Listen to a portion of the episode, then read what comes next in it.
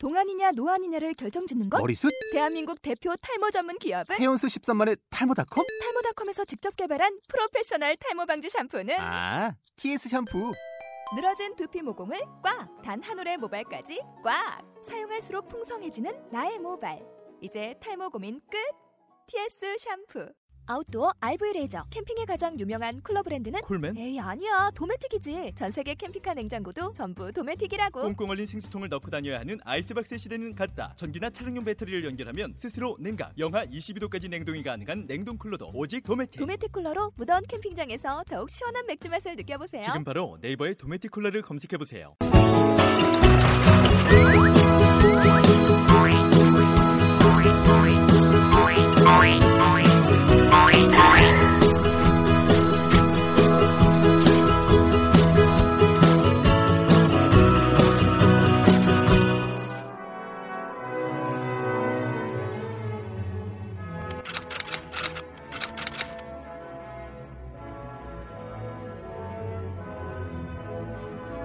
안녕하세요. 우리 시대에 반드시 해야 하는 통일 이야기, 필통의 김하늘입니다.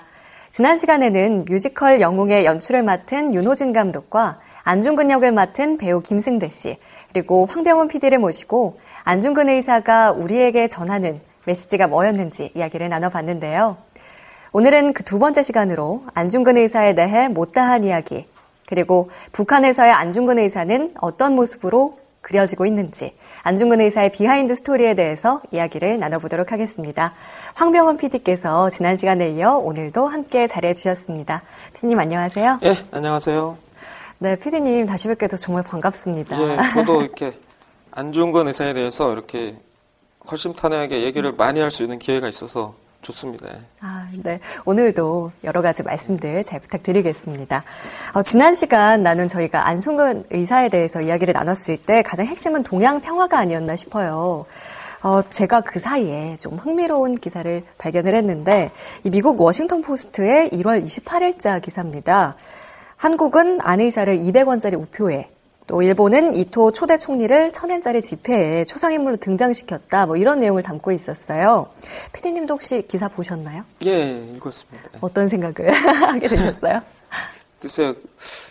그러니까 이게 역사, 역사라는 게, 그리고 어떤 역사적인 인물에 대한 조명이라는 것은, 어, 어떤 다른 나라나 다른 사람이 해준 게 아니라, 우리나라, 그리고 우리가, 우리가 해야 되는 건데, 안중근 의사의 가치는 우리가 만드는 것이고, 우리 스스로 하는 것이기 때문에 좀 안타까운 생각이 들었고, 안중근 의사에 대한 그 역사 학생들이 있는데 앞으로 읽을 책이나 이런 교본을 보면 안중근 의사에 대한 얘기가 두세 줄 넘질 않아요. 네, 맞아요. 예. 그러면 과연 일본에 있는 교과서에서 이 또 효범에 대한 내용이 두 줄밖에 안 되는가? 그거를 더 고민이 되지 않을까 이런 생각이 드는 기사였습니다. 사실 이 칼럼의 요지는요, 동해 병기, 그리고 중국 하얼빈의 그 안중근 의사 기념관, 여기에 대한 일본의 처사 때문에 또 한중일 간의 갈등을 빚고 이런 상황들이었잖아요. 역사 갈등 해소는 사실 당사자의 어떤 잘못 인정 그리고 사과에서부터 출발이 돼야 할 텐데요. 일본이 많은 부분을 아직도 역사적인 사실들을 왜곡을 하고 있지 않습니까? 그중에 안중근 의사에 대한 것도 있는데요. 피디님 그 안중근 의사의 사형 선고에도 어떤 그 치밀한 은폐 계획이 사전에 있었다고요. 그 안중근 의사가 재판 과정에서 그 재판의 부당성을 한 네 번 정도 얘기를 하죠. 그 얘기의 요지는 본인은 대한의군의 참모 중장으로서 적장이 이등 방문을 사살했기 때문에 이거는 이제 국제법으로 음. 다뤄야 된다. 그리고 뭐 그런 얘기도 하고 이 법정은 일본 법정이니까 뭐 재판관, 검사, 변호사, 뭐 기자, 방청객도 모두 일본 사람이다. 내가 일본 사람이란 말인가 이런 얘기를 합니다. 실질적으로 안중근 의사가. 그래서 안중근 의사의 재판은 사실 재판이 아니라 일본에 짜놓은 각본대로 진행된 어떻게 보면 그 당시에 보면 정치 쇼였죠. 그래서 그 공판이 열리기도 전에 미리 이제 사형을 정해놓고 이제 재판을 시작을 하게 되죠. 근데 저희가 이제 주목해야 될 점은 재판의 부당성을 안중근 의사가 몇 번 말씀을 했지만 안중근 의사는 그런 재판의 부당성은 크게 개의치 않았다. 예, 왜냐하면 안종근 의사의 그 이등 방문 이토 히로부미를 사살한 목적 중에 가장 큰 것은 그 어차피 그게 재판이 되고 공론화 됐을 때 국제적인 어떤 이목이 집중이 되고 그 자리에서 어떤 이 미, 일본의 일본 제국주의의 어떤 부당성이라든가 이토 히로부미의 어떤 그 부당성 또 한국 독립 조선의 독립의 어떤 정당성을 알리기 위한 발판 그거를 주장하는 자리를 자기가 마련하기 싶었기 때문에 크게 개의치는 않았습니다. 근데 하여튼 재판 자체는 부당한 거죠. 그럼에도 불구하고요. 당시 해외 언론들은 또 안중근 의사에 대해서 좀 다른 평가를 한 것 같더라고요. 음, 그렇죠. 그 당시에 그 안중근 의사의 그 재판 공판 자체는 국제적인 관심을 되게 많이 받았는데요. 음. 그 안이사의 그 재판장에서 했던 그 본인의 변론 그게 그 해외 언론에서 그 많이 소개가 됐죠. 그래서 대표적인 게 그 영국의 더 그래픽이라는 그 언론에서는 이렇게 이제 설명을 하죠. 그 30세 젊은 청년이 음. 그당 법정에서 당당히 그 이토 히로부미를 한낱 독재자로 치부하고 일본 제국주의의 잘못된 점을 그 여과 없이 말하고 법정에서 당당한 승리자가 돼서 월계관을 쓰고 나갔다 뭐 이렇게 표현을 하죠. 어. 그래서 그 안종훈 의사는 아까 좀 아까 제가 말씀드렸듯이 자기가 어떤 재판 자체를 하는 기보다는 재판을 통해서 공판을 통해서 그런 음. 부분을 알리려고 했기 때문에 그렇게 당당했고 그런 당당한 모습에 언론들이 그렇게 표현했고 심지어 나중에는 그 재판을 담당했던 사람들조차도 안중근 의사를 존경을 하게 됩니다. 다양한 일본 관계자들을 만나 보셨잖아요. 음, 그렇죠. 그들의 평가가 그렇게 다 긍정적이고 좋은 편이었나요? 저희가 근데 일본에서 특이하게 생각했던 거는 어, 일본에서 안중근을 굉장히 좋아하고 안중근을 연구하는 사람들이 있다는 거죠. 음. 그래서 근데 그분들 중에 대표적인 분들이 그 일본의 그 마키노 에이지 교수라고 있는데 일본 칸트협회 회장이죠. 그분은 이제 안중근을 동양 평화론을 이제 그 칸트의 영구 평화론하고 비교해가지고 아. 안중근을 연구하는 음. 사람들의 모임에 모임이 있어요. 그리고 일본에서 꽤 유명한 그 연극 단체가 있는데 문학자라는 단체가 있는데 꽤 오래전에 한화라는 연극을 했는데 그 주인공이 바로 안중근이에요. 어. 그래서 그거를 당시에 연기했던 연극 배우들조차도 어떤 안중근의 그 감옥에서의 그 생활과 음. 기품 이런 거는 자기들이 존중을 한다, 존경한다 그런 게 있고. 어, 야하리 일본 문학자 연극 배우 세토구치의 말입니다. 안중근은 나라를 짊어지고 있고 신념을 가지고 있습니다. 실제 역사 속에서 감옥에 있던 일본 사람들이 안중근과 마음이 통할 정도로 그는 훌륭한 사람입니다. 정말 일본에서는 그래도 안중근 의사에 대해서 좀 많은 연구가 이루어지는 것처럼 보여요. 근데 우리나라에서는 어떻습니까? 우리 측 연구는 어떤 상황인지. 물론 일본보다는 우리 측 연구가 더 활발하죠, 사실. 당연히 네, 그래야 당연히 활발한데 예. 그 안중근 의사에 대한 연구가 그렇게 활발하게 된 게 그렇게 오래되진 않았습니다. 아. 사실 저 자체도 그러니까 2009년에 안중근 의사 다큐를 기획하고 한 2년 동안 안중근 의사 다큐를 위해서 뭐 그뭐 그뭐 미국, 중국, 일본, 뭐 북한 등지를 취재하기 전에는 안중근 의사는 일제 침략기, 그러니까 1909년에 그 일본의 수장인 이등 방문을 사살한 사람 정도 하얼빈 이거의 주인공이라는 것 그 정도뿐이었어요. 저 음, 자체도. 음. 근데 이렇게 취재를 하면서 이제 여러 가지를 알게 되었고, 근데 한국에서 이제 안중근 연구는 그 대표적인 연구하시는 분이 한 두 분 정도 계세요. 뭐 여러 분 계시지만, 근데 음. 제가 보기에는 네네. 그 국제한국연구원의 최소면 원장님하고 지금 80대 중후반이죠. 어. 한국외대인데 신은영 교수라고 근데 40대 후반.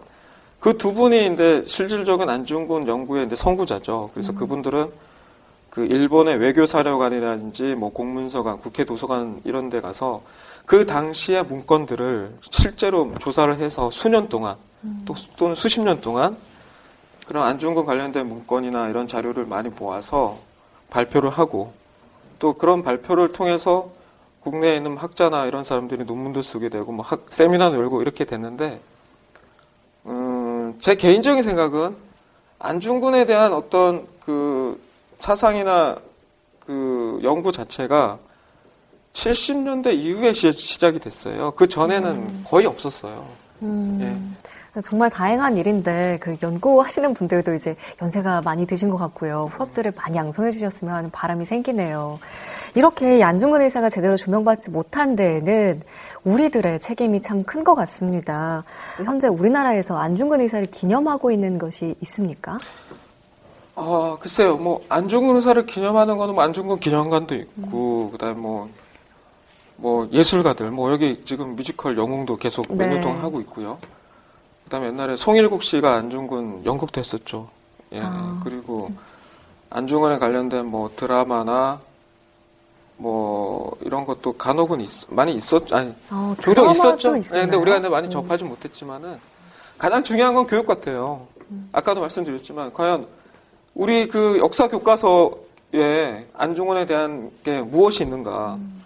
그리고 우리 지금 역사 교육을 거의 안 받잖아요, 학생들이. 그렇죠. 예, 제가 아주 실내로 얼마 한 1년 전에 저희 회사에 이제 대학교 인턴 사원이 4명이 왔어요. 그래서 근데 제 시간이 있어가지고 한 이틀 동안 한 다음에 맨 마지막에 물어봤어요. 4명한테.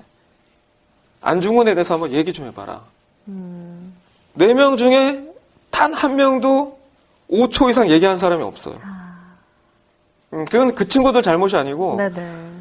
그 친구 대학교 4학년인데 단 5초 이상 얘기할 게 없다는 거는 그 친구들이 배우지 못했고 접할 수 없었고 그 친구들 안중근 의사를 느낄 수 있는 계기가 없었다는 거죠. 그 친구들 잘못이 아니라 기성세대의 잘못이죠.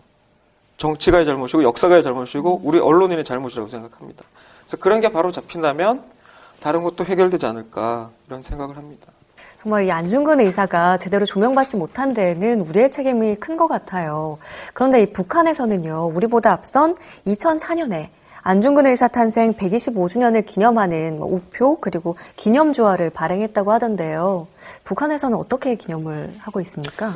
음, 그러니까 안중근 의사에 대한 어떤 선양 사업이나 이런 거는 북한보다 우리가 이제 훨씬 앞서는 건 사실이에요. 우리가 아. 더 많이 하는 건 사실인데 네네. 우리가 이제 그 보통 시청자들이나 일반 사람들이 놀래는 거는 음. 왜 안중근 의사를 북한에서도 저렇게 존경을 할까? 음. 그리고 왜 안중근 의사의 기념주화와 우표가 북한에도 있을까? 뭐 그런 것 때문에 하는 거지. 특이하게 안이사만이 그 다른 역사적 인물과 다르게 존경을 받고 음. 그 조명을 하는 이유는 그러니까 북한 입장에서는 안이사가 이제 항해도 해주, 근데 북한 출신이고 음. 그리고 거기서 쭉 살았고 그다음에 지금의 이제 남포죠. 근데 진남포에서 학교를 세우고 또 음. 평양이나 이런 데서 뭐 국제 보상 운동이라든지 그런 걸 했었고 또그 음. 후에 또 뭐 저기 한경도나 이쪽에서는 의병 활동을 했었고요. 그래서 이제 주 활동 부대가 이제 그쪽이었고 그래서 이제 그런 그 독립 운동가로서 그 존경을 하는 거죠. 그래서 실제로 김일성의 자서전에 보면은 그 외할아버지가 어, 안중근 같은 인물만 되면은 좋겠다. 그래서 김일성 음. 자체도 그 당시에 열심히 공부해서 안중근처럼 훌륭한 사람이 되겠다. 이런 문구도 음. 있습니다. 그래서 어. 북한에서의 안중근의 선양 사업은 지금까지 뭐 크게 보면은 뭐 안중근 이등 방문을 쏟아라는 어떤 그 굉장히 영화. 스케일이 큰 네. 영화도 만들었었고요. 79년인가요? 그리고 안중근 유해 발굴 시도도 한 두 번 정도 했었고요. 100주년 기념 사업이라든지 인데 논문 발표라든지 이런 것도 하고 그렇게 이제 음. 그 정도 하고 있습니다. 음. 관심이 쭉 있는 거죠. 그 말씀을 굉장히 많이 해주셔서 궁금증이 많이 해소가 되긴 했는데요. 그 다큐멘터리를 제가 봤을 때 그 안중근 의사에 관련된 노래를 북한 주민이 음. 부르는 걸 봤어요. 우리는 그런 노래는 없잖아요. 음. 북한에서 만든 노래인가요? 그렇죠. 그러니까 그 서도소리라 그러죠. 지금의 그 음. 황해도하고 근데 함경도 그쪽에서 그 불려졌던 소리인데 거기 보면 안중근 가라고 있죠. 거기 음, 보면은 음, 안중근 가. 예, 예, 안중근 가라고 있는데 굉장히 깁니다. 그래서 그거를 다 들으려면은 거의 뭐한 시간 넘게 걸릴 정도로 굉장히 아. 길어요. 그래서 저희한테 편집할 때도 과연 이렇게 긴 부분 중에서 어떤 부분을 소개할 것인가 고민이 되게 많았어요, 사실. 네. 그래서 굉장히 길고 거기 보면은 내 안중근이 태어나서부터 나중에 근데 할 모든 과정이 다 있어요. 음. 네, 재밌습니다. 네.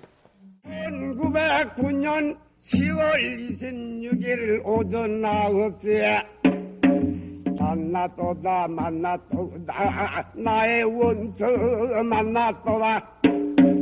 흑절포에 박아서를 힘있게 당겨주고 이등의 신상을 명중하게. 탕탕탕 이삼발 당겨놓으니 이등이가 다행히 그래도 우리가 잊지 않고 있다는 어떤 그런 흐름은 이어져 오는 것 같은데 이 후손 이야기를 또 안 할 수가 없을 것 같아요. 후손들이 또 어떤 심정이실지도 참 안타까운 생각이 드는데 그 안중근 회사의 두 남동생도 그렇고요. 또 조카들까지도 이 독립 운동에 참여를 했고 또 역시 목숨을 잃고 또 유해를 못 찾은 경우도 있다고 하더라고요. 그 후손들도 만나 보셨잖아요. 많이 네. 생존해 계십니까? 아, 그렇게 많이 생존해 있진 않아요, 지금은. 제가 있는데 그 2009년에 만날 때만 해도 그 안중근의 손자, 그 안웅호 선생님한테 살아 계셨죠. 미국 세크라멘토에 사셨는데 지난해 돌아가셨고요. 그리고 안중근의 그 제가 근데 여기서 말씀드린 건 직계손이죠. 또 그 증손녀분도 돌아가셨어요 얼마 전에. 그리고 지금 안중근의 직계손이라면 토니 안하고 토니 안의 동생 두 분이 그러니까 안중근의 증손자 증손녀가 지금 그 미국 세크라멘토에 살고 있죠. 안중근 의사 다큐를 제작하면서 토니안을 처음 만난 게 2009년이에요. 근데 그 당시만 해도 한국에 있는 모든 역사학자 그리고 안중근 전문가 그다음에 뭐 모든 기관에서 토니안의 존재를 모르고 있었어요. 존재 자체를 예, 몰랐어요. 예, 예, 예. 어. 그러니까 안중근의 손자 안홍호 씨까지는 계신 건 알았지만은 그 후손이 누가 있고 그 친구 이름이 뭔지를 아는 사람은 국내에 한 명도 없었습니다. 그 참 안타까운 현실이죠. 안중근 의사의 직계손을 한국 정부는 물- 물론이고 안중근 연구가 역사가가 존재조차 모르고 있었다. 얼마나 안타까운 현실입니까, 그렇죠? 이등방문의 후손을 일본 정부에서 모르고 있겠어요? 근데 우리도 네. 토니안 씨의 존재를 몰랐지만 또 토니안 씨도 자신의 어떤 그 안중근 의사의 후손으로서의 어떤 정체성이나 이런 부분이 지금 아까 말씀하셨듯이 처음에 뵀을 때는 이렇게 확립이 확 되어 있진 않았다고. 음, 그렇죠. 왜냐하면 어, 토니안 자체는 본인이 안중근 의사의 후손이라는 거는 본인은 알고 있었어요. 그렇지만 안중근 의사가 과연 어느 정도의 인물이고 한국 사회에서 그분이 역사적인 그 부분에서 차지하는 비중이 얼마고 그분이 어떤 사상을 갖고 있고 또 구체적으로 어떤 생각과 태어나서부터 돌아갈 때까지 어떤 과정을 겪었는지 이런 거는 토니아는 자세히는 알고 있지는 못했어요 그, 그 당시에. 그래서 저희가 이제 다큐멘터리를 하면서 그 친구에게 그런 얘기를 했었고 그리고 그 다큐멘터리가 방영이 된 후에 한국 정부나 뭐 역사 연구가들이 이제 토니안의 존재를 알게 돼서 그 다음에 어 뭐 순국 100주년 그 다음에 이제 의거 뭐 의거 몇 주년 순국 이럴 때마다 그 안- 토니안을 초청을 해서 지금은 토니안이 안종훈 의사가 어떤 역사적인 인물이 어떻고 본인이 그 전에는 뭐 아직도 결혼을 안 했는데 뭐 40대 후반이에요 토니안이. 근데 아직 결혼을 안 해, 못했죠. 근데 그 전에는 뭐 뭐 멕시코 여자친구도 있었고 뭐, 뭐 미국 친구도 있었고 뭐 중국계 뭐 이렇게 있었는데 지금은 근데 한국 여자를 만나서 자기가 근데 안중근 의사의 대를 잇게 하고 싶다. 그런 생각이 갖고 지금 이제 토니아는 세크라멘토에 있는 그 AT&T라는 통신 회사에 이제 엔지니어로 잘 다니고 있는데 본인이 기회가 된다면 한국에서 일할 수- 일하고 싶다. 왜냐하면 안종 의사의 나라, 자기 증조 할아버지 나라에서 그의 후손으로서 이 땅에서 살고도 싶은 생각이 있다. 이런 얘기를 하곤 합니다. 다큐멘터리를 진짜 만드시면서 이렇게 후손 분들도 만나보셨고요. 그 안홍호 선생께서 할아버지는 뭐 돌아가셨다고 음. 이야기하지 말라. 그의 정신은 영원히 사라지지 않는다. 뭐 이런 말씀도 하셨잖아요. 네. 이게 어떤 의미의 말씀이셨을까요? 안종은 의사가 돌아가신 지 100년이 100년도 더 지났지만은 그의 정신이나 이런 사상이나 그의 업적이 더 선양이 되고 있잖아요. 뭐 우리나라뿐만 아니라 일본에서도 그렇고 북한에서도 그렇고 중국에서도 그렇고 미국에서도 그렇습니다.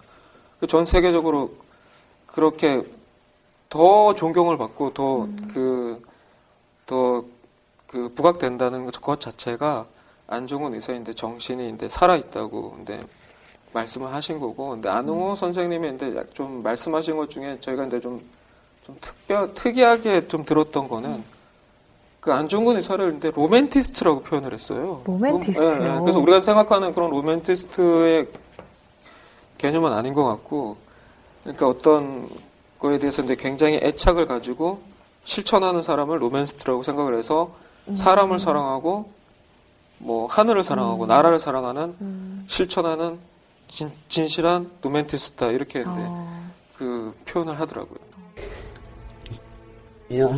미국에 거주하고 있는 안중근의 손자 안웅호 씨의 말입니다.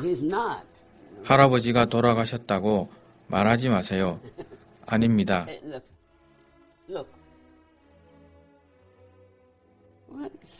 정신은 그의 삶을 드러내는 유일한 방법이고 그를 이해할 수 있는 길이죠.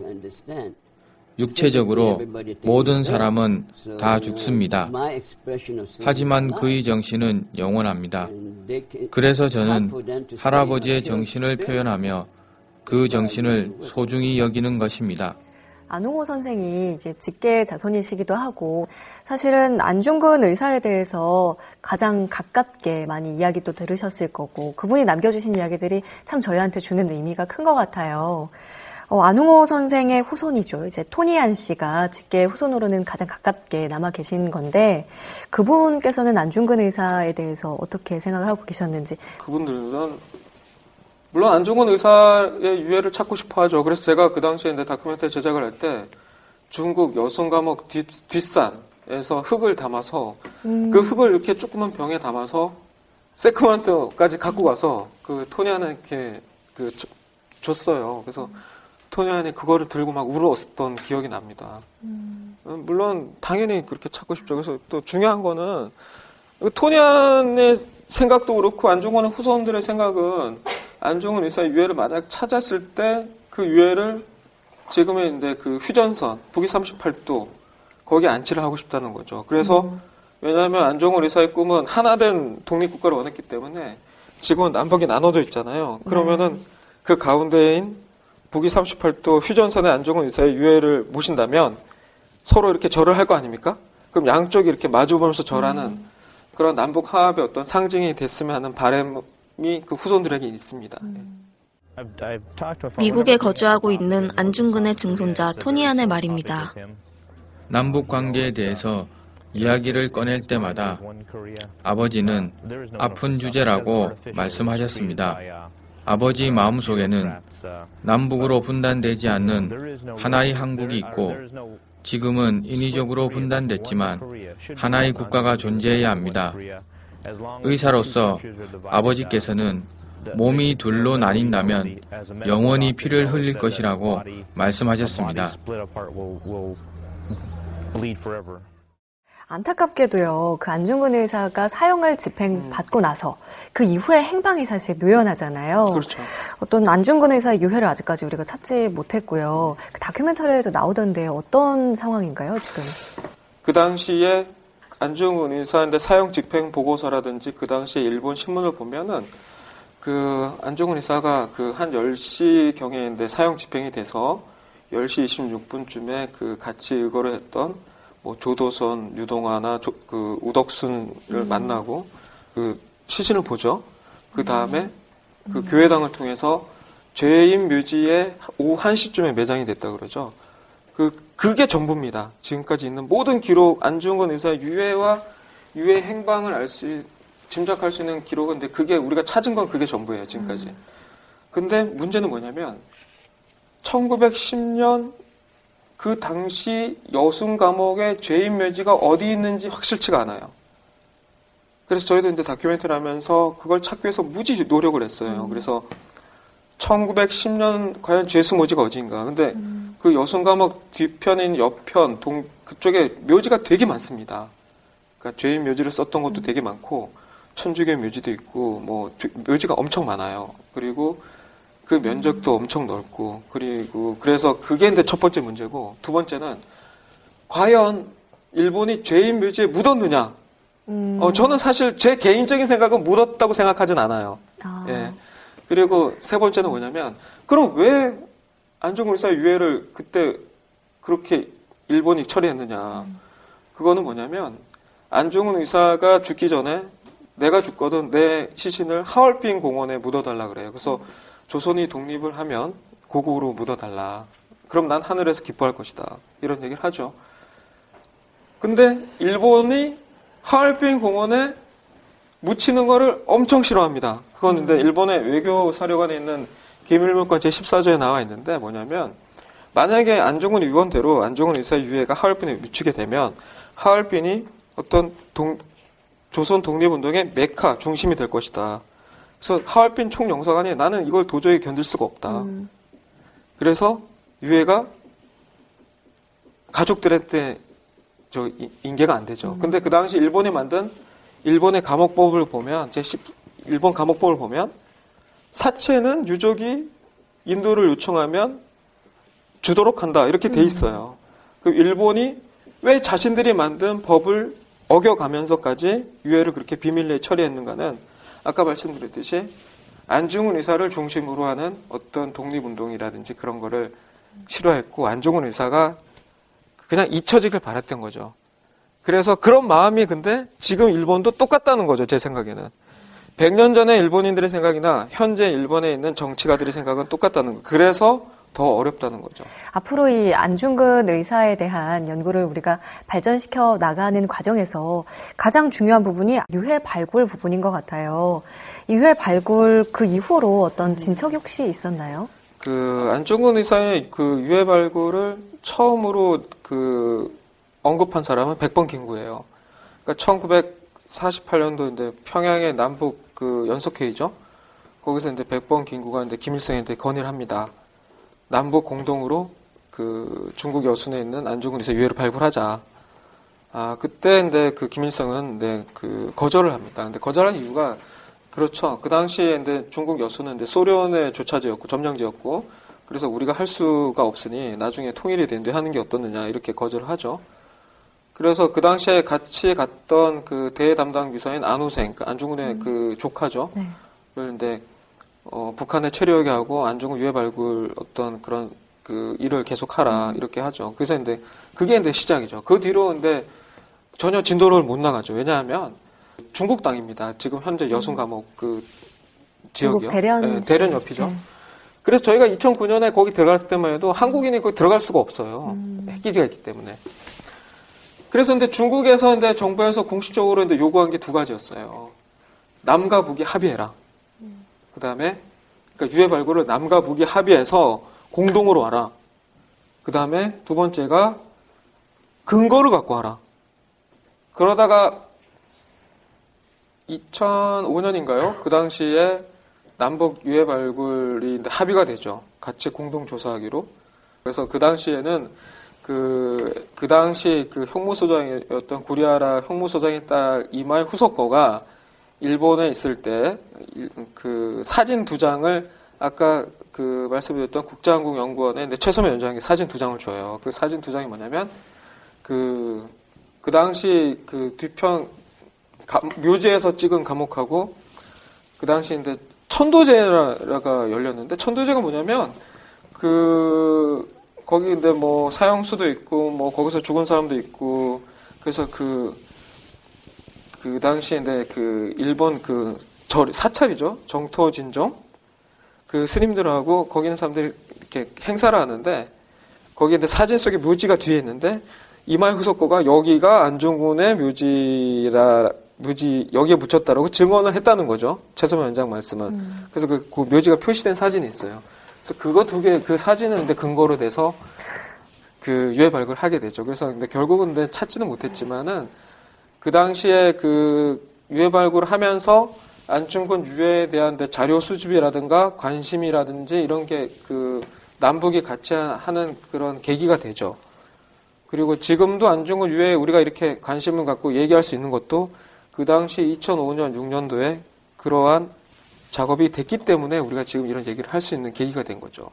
네, 그래서 그 발굴 작업까지는 안 됐지만 그 남북에 만나서 고민한 적이 있었잖아요. 그 개성공단에서 공동 모임이 있었다고. 아, 그러니까 남북이 그 안중근 의사 유해와 선양 사업을 위해서 만난 거는 여러 번이 있는데 그 좀 아까 말씀드렸던 2005년, 6년 그때 만나서 그 여순 감옥에 이제 공동 조사를 가게 되죠. 그때는 이제 정부 차원에서 하는 거고요.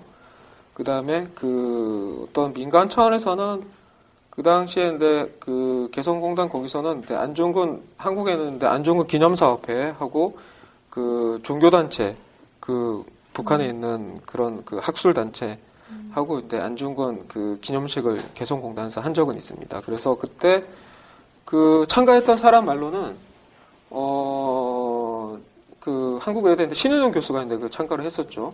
뭐 그분 말로 말씀으로는 그때 만나서 안중근 의사에 관련된 많은 얘기를 나눴고 음. 뭐 안중근 의사를 존경하고 선양하고 유해를 찾고 싶은 마음은 다 똑같다. 음 그리고 안중근 의사에 대한 어떤 그, 그 교류 교류가 어떻게 보면은 남북하여와 통일의 어떤 시작점이 될 수 있지 않을까. 음. 어, 뭐 그런 차원에서 공감을 많이 했다고 그럽니다. 네, 민간 단체 뭐 연구인들이 많이 모였던 자리였던 것 같은데 그게 뭐 계속 연례적으로 이루어졌으면 좋겠다 그때 소감을 말씀하시는 음. 것도 제가 들은 것 같거든요. 그렇죠. 그 이후에도 근데 혹시 음. 연결이 됐나요? 그 이후에는 그 아까 말씀드렸던 그 안중근 기념 사업회하고 그 분들 그, 그 안중근 북한에 관련된 분들이 그 중국 여순 감옥에서 한번 같이 만난 적이 있어요. 음. 그리고 앞으로도 뭐그 가능하다면 학술 세미나나 그런 선양 사업을 같이 이어가려고 음. 노력을 하고 있습니다. 네, 아무래도 안중근 의사의 유해를 정말 발굴을 하고 그 실마리라도 찾으려면 그렇게 함께하는 공동 음. 작업이 꼭 필요할 것 같아요. 어, 이 통일부 올해 업무 보고에요. 안중근 의사 유해 발굴 사업이 있었어요. 남북이 잘 합심이 됐으면 좋겠습니다. 그 안중근 의사에 대해서요. 하고 싶은 이야기가 정말 많으실 것 같아요. 아무래도 이제 후손들도 만나보셨고 오랜 시간에 걸쳐서 어떻게 보면 피디님도 일종의 연구를 하신 게 아닌가 저는 음, 생각이 그렇죠. 들거든요. 이거 관련해서 안중근 의사 관련해서 말씀을 해주고 싶으신 부분들이 음, 있으실까요? 그러니까 제가 근데 그 안중근 의사의 유해를 과연 어떻게 찾아야 되는가 이런 고민을 많이 했어요. 이 우리는 일본 정부에 요구를 합니다. 안중근 의사에 대한 유해를 찾아 달라 문건을 달라. 그렇지만은 일본 정부가 그걸 갖고 있다는 증거도 없고 그 사람들이 언제까지나 줄 때를 기다려서는 안 된다고 생각을 해요. 그러면 우리는 무엇을 해야 되는가? 그러면 일본 정부가 그 우리가 확인하지도 못한 문건을 줄 때까지 기다려야 되는가? 저는 그건 아니라고 생각합니다. 그럼, 그러면 지금 무엇을 해야 되는가? 저는 개인적으로 지금 우리가 할 일은 안중근 의사와 관련된 일본 사람들, 그 당시에 안중근 재판, 그 다음에 일본의 그 당시에 그 총영서관에 있었던 사람들, 그리고 안중근 의사가 머물렀던 여순 감옥 관계자들, 그리고 안중근 의사를 교화했던 그 당시에 일본 사찰, 그게 이제 지금 정토종이죠. 그분들을 찾아가야 된다고 생각합니다. 음. 그러면 그, 그, 당시에 그분들은 없지만 그 당시에 그분들의 후손을 찾아가야 된다고 저는 강력하게 주장을 해요. 음. 제가 그 야속과 검찰관의 며느리 요시 씨를 만났다 그랬잖아요. 네네. 그래서 그 야속과 검찰관이 안중근을 존경하라고 얘기를 했다고 말씀하셨잖아요. 근데 그 요시 씨는 한국 언론사나 한국 사람이나 한국 기관을 만난 게 저희가 처음이라는 거예요. 아. 네. 그리고 일, 그 당시에 일본의 재판과 변호사 이런 종공 기자가 그 당시에 다 일본 고치현 출신이에요.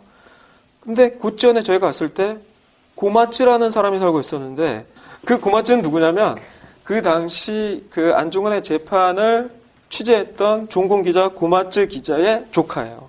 아, 그 집에 네. 뭐가 있냐면 안중근 유목이 걸려 있고 그 사람의 유품 안에 그 당시 안중근 의사가 재판을 받았을 때 사파 그 원본이 그 사람한테 있었어요. 아. 근데 그 사람이 그거를 왜 간직하느냐? 일본 사람들은 어떤 조상들의 유품이나 유물을 간직하고 싶어하는 기본적인 음. 습성이 있어요. 그리고 그 지역을 잘 떠나지 않아요.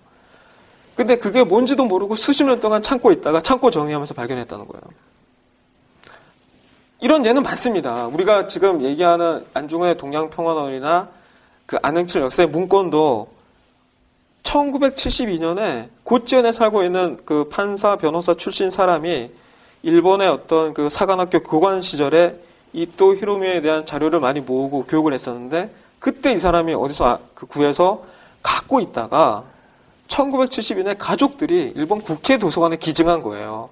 그 뒤로 고, 그 고서점에서 최선호 원장이 동양평화론 이런 걸 또 구해서 그래서 60, 60, 70년 동안 동양평화론이 조명을 못하고 있다가 그렇게 발견이 돼서 된 거예요.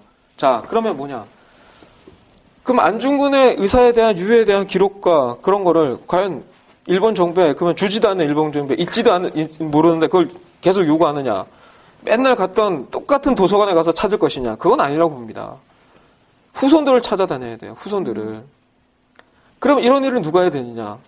정부도 해야 되고 활동가도 해야 되고 학자도 해야 되는데 그렇게 하는 게 거의 없습니다. 지금. 음. 그래서 지금 어떤 정부의 어떤 안중근 선양사의 방향도 음. 그런 어떤 사료를 찾는 방향도 많이 바꿔야 되지 않나 그런 걸 느낍니다.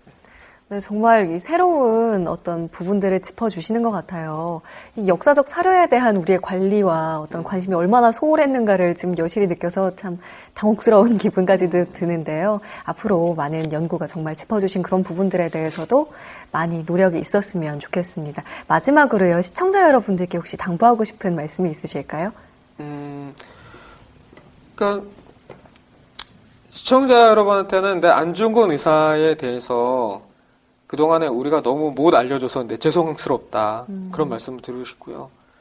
우리가 그, 지금, 내 안종원 의사를 내한 2년 동안 취재했던 그냥 그 개인으로서, 방송국 PD로서 저는 안종원 의사가 지금 부활이 됐으면 좋겠어요. 다시 살아났으면 좋겠다는 생각이 아, 들어요. 네. 그게 뭐냐면, 안종원 의사가 갖고 있던 생각이라든지 사상이라든지 그의 업적인데 제 대로 좀 조명이 된다는 의미도 있지만 안중근 같은 사람이 이 시대의 진정한 리더가 아니겠느냐. 안중근 의사는 그 청년 시절에 민권 운동을 했어요. 그래서 어떤 자기 그 지역에서 부당한 일이 있으면은 지금으로 얘기하면 탄원서죠. 음, 소장. 네, 소, 이런 걸 써서 그걸 개선하려고 노력을 했었고 또 나라가 위태로웠을 때 자기 전 재산을 들어서 학교를 세워서 음. 교육에 힘을 썼고 나라의 빚을 갚으려고 그랬고 또 그런 운동이 한계에 갔을 때는 직접 의병에 참가해서 군인으로서 일본 사람들, 일본 군인들과 전투를 했고 항상 낮은 자세로 어려운 자세로 힘든 일을 도맡아 했었죠. 그러면서 그 30세라는 짧은 나이에 동양 평화 사상이라는 지금의 어떤 뭐 유엔이나 EU나 이런 생각을 그 당시에 했었고 그런 분이 이 시대의 리더로 다시 나와야 되지 않느냐. 음. 이런 기대감과 어떤 희망 때문에 안정훈 의사를 알리고 싶다. 음. 그래서 그런 모습들이 많이 알려지고 싶지는 게제 소망이죠. 음. 네, 정말 시청자 여러분들께서도 많은 관심을 가져주시면 좋겠습니다. 어, 남산에 세워진 한 비석에는요, 안중근 의사의 인심 결합론이 적혀 있습니다.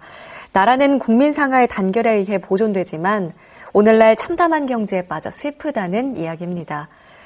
아, 온전하게 우리나라를 지켜서 후손들에게 평화를 물려주고 싶었던 안중근 의사는 목숨을 바쳤습니다. 그러나 그의 후손인 우리들은요, 남북으로 분단돼 분단 70년이 넘도록 서로 다른 길을 걷고 있습니다. 할아버지의 뜻을 저버린 남북한은요, 할아버지에게 사과를 해야 한다. 안웅호 선생은 말씀하셨는데요. 이 안중근 의사의 손주, 안웅호 선생의 뜻을 우리는 실천해야 하지 않을까요? 온전한 역사를 우리 후손들에게 물려주기 위해서 말입니다. 네, 오늘 필통은 여기까지입니다. 지금까지 MBC 황병훈 PD가 함께 해주셨습니다. 오늘 말씀 고맙습니다. 미국에 거주하고 있는 안중근의 손자 안웅호 씨의 말입니다. 남과 북은 우리 할아버지에게 사과해야 합니다. 할아버지는 분단된 한국이 아니라 통일된 나라를 위해 돌아가셨습니다. 할아버지는 대한민국 만세라고 하면서 돌아가셨습니다. 그런데 대한민국은 지금 어떻게 됐습니까? 누군가가 반위로 나뉘었다면 제대로 기능하지 못할 것입니다. 난 두 주먹 불끈 쥐고 한 손으로 이토를 쐈지만 내 아들들의 두 손은 기도하는 손으로 모아지길 바라고 있어. 그게 바로 동양 평화요.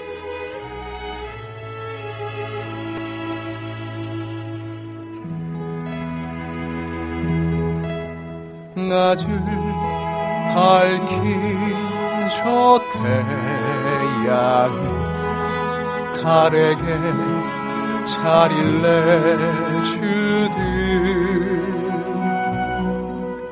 밤을 지킨 달이 다시 자리 양보하듯